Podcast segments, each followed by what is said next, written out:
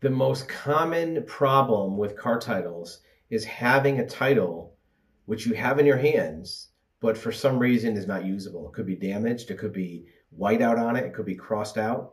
Uh, signature could be in the wrong place. Sometimes it's a jump title where a person wrote in the name of a buyer, signed it over to them, and that buyer never put the title in their name.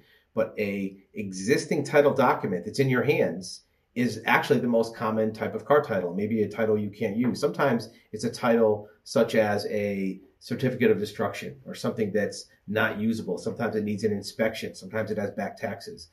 The first thing to do is to make a copy of that title if it gets lost or gets destroyed, that original may not be able to be recovered. The next thing to do is to look at what the actual error on that title is. You may be able to fix it. Maybe if you go back to the prior owner, you can get a duplicate. In some cases, you can get an affidavit to overwrite whatever that problem is. If, worst case scenario, there's nothing you can do with that document, that's fine.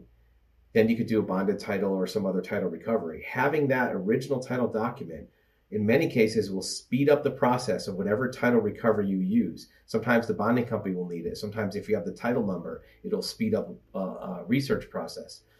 Keeping that title on hand will help you find the best scenario, find the cheapest scenario. In some ways, it can speed up recovering your new title so you don't have to wait weeks or months to have a new title in your name when the old one is damaged or has some problem with the document that makes it void or unusable.